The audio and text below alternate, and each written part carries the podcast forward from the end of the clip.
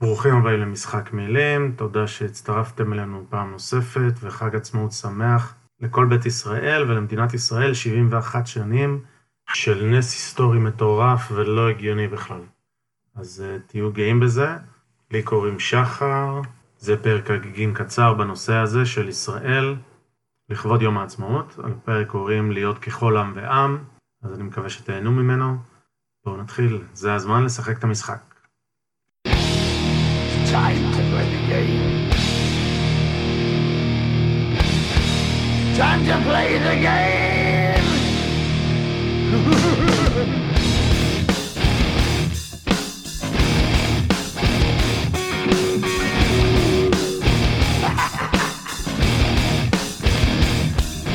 it's all about the game and how you play it. All about control. And if you can take it, all about your debt. And if you can שוב, ברוכים הבאים למשחק מילים, הפודקאסט שבו אני מנסה להישמע יותר חכם ממה שאני, ולא מצליח שאם תחשבו על זה, אפשר לפרש את זה בעצם לשני הכיוונים. אה, תחשבו על זה. אה, אז שוב, תודה שבאתם. אה, הפרק הזה הוא פרק מיוחד ליום העצמאות, והנושא ש... שרציתי לדבר עליו הוא באמת דברים שקשורים ל mindset שלנו כישראלים. איך אנחנו צריכים להתייחס לדבר המטורף הזה שנקרא מדינת ישראל, הדבר שלא היה אמור לקרות לפי כל תקדים היסטורי. אז כותרת הפרק לקוחה מתוך מגילת העצמאות, אה, מתוך המשפט הבא, זוהי זכותו הטבעית של העם היהודי להיות ככל עם ועם עומד ברשות עצמו במדינתו הריבונית. אז אה, זה מתקשר לחוק הלאום, שמתישהו נעשה גם פרק על זה, אה, אני מנסה להביא דעות מכל הכיוונים. אבל, אה, אבל בלי לתת יותר מדי דעתי, אה, כאן במגילת העצמאות בעצם אה, האספה המכוננת של ישראל אומרת שזו הזכות שלנו להיות עם שיש לו מדינה ריבונית. ואם מסתכלים על כל המדינות בעולם, למעט כמה יוצאות מן הכלל, אז כל המדינות בעולם, מדינות מדינות שקיימות היום הן מדינות לאום בעצם, מדינות שיש להן עם. איטליה היא מדינתו של העם האיטלקי, צרפת היא מדינתו של העם הצרפתי, ובריטניה היא מדינתו של בעצם איחוד של מדינות של עמים שונים, העם האנגלי, העם הוולשי וכולי. יש כמה יוצאים מן הכלל, והבולטת שבהן היא כמובן ארצות הברית, ואנחנו כישראלים משווים את עצמנו כל הזמן לארצות הברית, בגלל זה אנחנו אולי קצת מתבלבלים בקטע הזה. ארצות הברית היא מדינה שהוקמה על רעיון ועל על עקרונות, ולא על היותה עם. זו מדינה באמת של מהגרים שמגיעים וכולם נרשמים, חותמים על הרעיון. הרעיון של החיים, חופש והמרדף אחרי העושר ודברים אחרים שנלווים לזה. אז זה אחלה, אבל זה היוצא מן הכלל, זה לא הכלל. יש עוד, אה, עוד מדינה כזאת, היא אוסטרליה, אה, וקנדה, יש כאלה שאומרים שהיא גם כזו, אבל אני טוען שזה לא בדיוק ככה, כי קנדה אמנם יש בה אלמנט כזה של, שהיא לא עם ורק אנשים שמגיעים וחותמים על הרעיון, אבל בתוך קנדה יש מדינה שנקראת קוויבק, שהיא מדינה, מדינת לאום בתוך קנדה. אז גם לקנדה יש את הנושא הזה של מדינת לאום. יש לנו גם אה, יוצאים מן הכלל קצת בעולם הערבי, ששם מדינות הלאום הם בעצם הוקמו סביב לאום שלא קיים, כמו הלאום העיראקי והלאום הסורי שאנחנו רואים, והלאום הלובי ועוד הרבה דוגמאות שראינו אה, מה זה, מה זה יצר, ששמים ככה קווים על מפה ואומרים זה לאום, כל מי שנמצא פה בפנים זה לאום, מי שבחוץ זה לא לאום. אז לאום זה משהו קצת יותר עמוק, עם זה משהו שלא קשור אה, לגבולות בלבד. אז זה עוד איזה יוצא מן הכלל כזה שלדעתי מעיד על הכלל. הכלל הוא שמדינות מתפקדות ותקינות הן מדינות של, של עמים שזכו להגדרה ריבונית. עכשיו כאן מתעורר ויכוח, יש אה, את אלה שיגידו שיהדות היא לא, היא רק דת, היא לא עם. והתפיסה הציונית אומרת שיהדות היא דת מיוחדת שהיא גם לאום וגם גם עם וגם, וגם דת.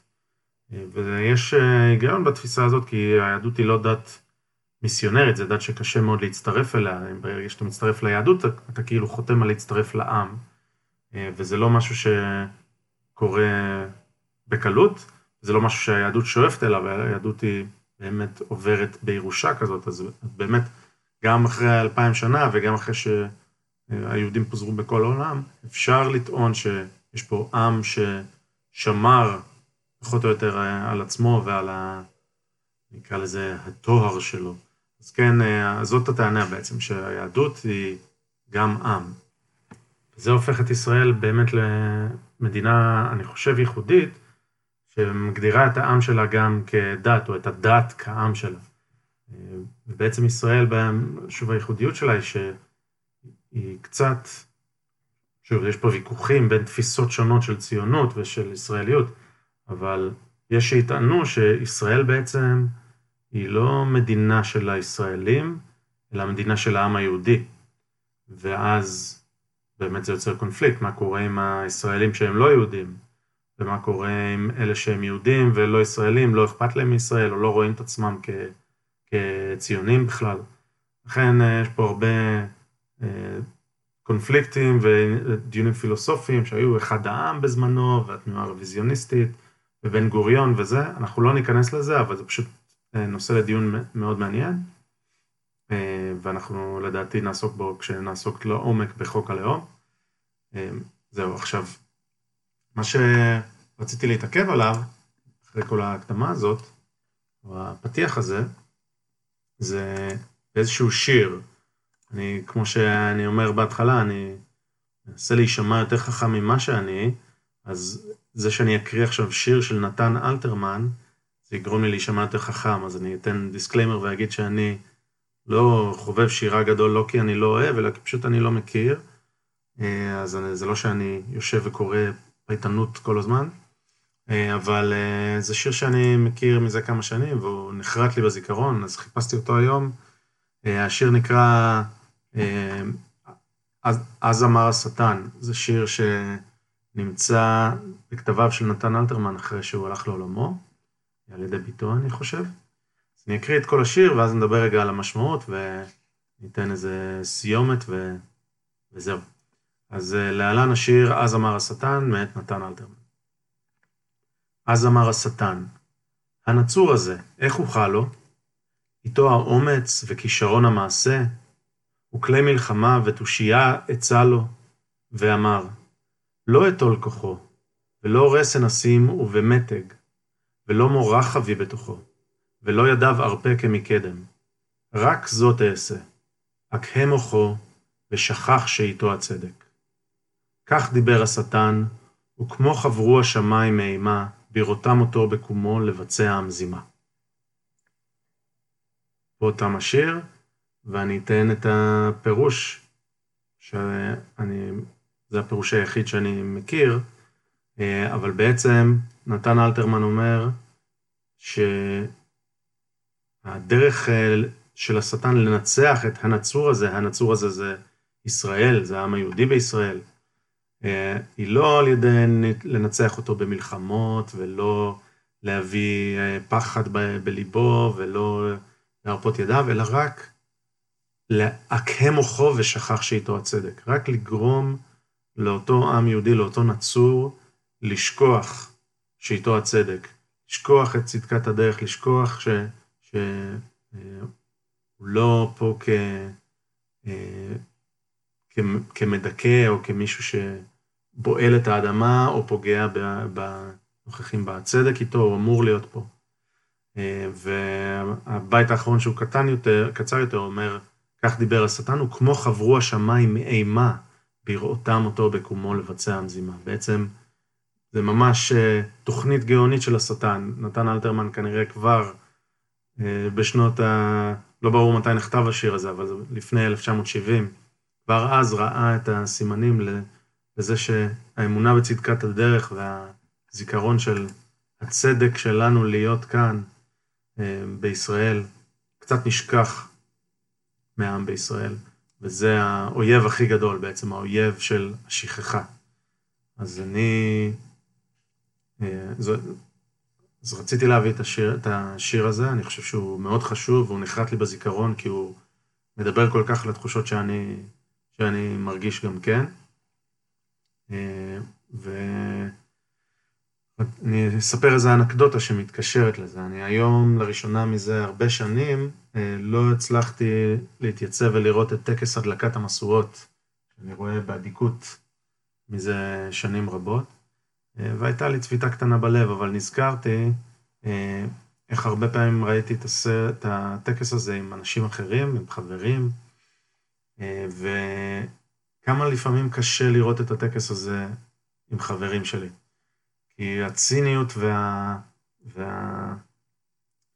הציניות הישראלית הזאת ממש לא מאפשרת לאנשים להסתכל על זה בעין מתרגשת, כמו שאני מסתכל על זה. אני באמת רואה את הטקס הזה ו... ומנסה לחשוב ולהסתכל בפרופורציה על מה, מה קורה פה, מה אני רואה בעצם, ואני מתרגש, אז אני אולי רומנטיקן חסר תקנה, אבל גם לי פעם הייתה הציניות הזאת שלא התרגשתי וראיתי את זה ככה כיאללה, טקס מגוחך, מדליקים לפידים, תרגיעו וזה, אבל, אבל זה קצת עבר לי. אני, אני היום יכול לראות את הטקס הזה בקונטקסט רחב יותר, ובהחלט להגיד וואו. והציניות שיש מסביב, מחברים שלי, היא מבאסת קצת. לא מבאסת אותי שאני לא יכול ליהנות, אלא מבאס אותי שהם לא יכולים ליהנות מזה, שהם לא יכולים להסתכל ולזכור איפה הסבים והסבתות שלהם וההורים שלהם היו לפני זמן לא רב. וזהו, זה בעצם, אני חושב שזה קצת מתכתב עם השיר הזה שהקראתי של נתן אלתרמן, וזה מה שרציתי לדבר עליו כאן. אז זהו, כאן, עד לכאן הגיג הזה. אני רוצה לתת המלצת תרבות שקשורה לגיג הזה. המלצת התרבות שלי היא כבדה יחסית, היא פודקאסט, שנקרא מרטיר מייד.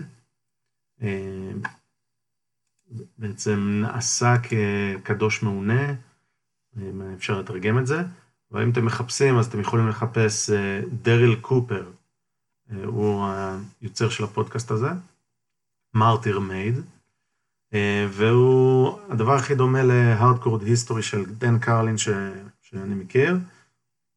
בעצם הוא בחור שעוסק בהיסטוריה וב... ולהביא הרבה מקורות ולהקריא הרבה קטעים וממש מחקר מעמיק ומעביר שיעור היסטוריה בצורה מעניינת, מטורפת, מתחברת לרגש, ממש הוא עושה משחק, זה הצגת יחיד בפודקאסט. והסדרה הראשונה שהוא עושה נקראת Fear and Loading in New Jerusalem. זו סדרה של שישה או שבעה פרקים, מיד אני אגיד, אבל על הקמת מדינת ישראל מראשית הציונות עד בעצם סוף מלחמת העצמאות, ועם אחרית דבר כזה של, של ימינו אנו.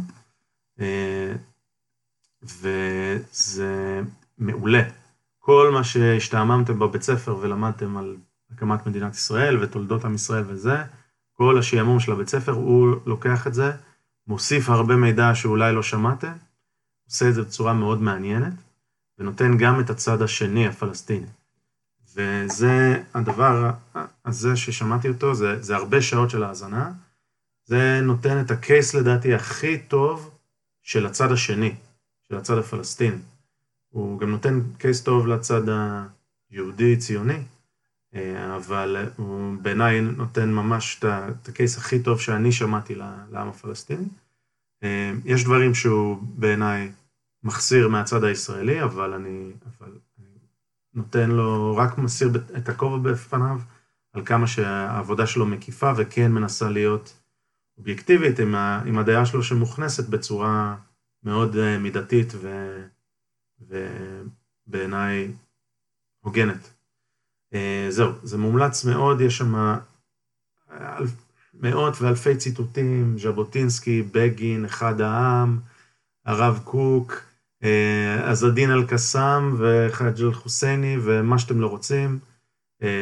באמת סדרה מטורפת של פרקי פודקאסט, וכמובן שיהיה קישור, אז אני מאוד מאוד מאוד ממליץ, דווקא ביום העצמאות, ככה לאתגר גם באורך של ההמלצה וגם כמה שזה מאתגר בעצם את הקיום של מדינת ישראל, כי כמו שאמרתי, הוא נותן את הצד השני של, אה, של הנרטיב הפלסטיני בצורה מאוד חזקה בעיניי. אז אה, מומלץ מאוד, אני מקווה מאוד שתענו. אה, עד כאן, תעקבו אחרינו בטוויטר ובאימייל אתם יכולים לשלוח לנו תגובות, טענות, ביוטיוב אתם יכולים לצפות ולשלוח תגובות. מאוד נשמח לקבל כל פידבק. אז מקווה שנהניתם, תודה רבה, ושוב חג עצמאות שמח, ביי ביי.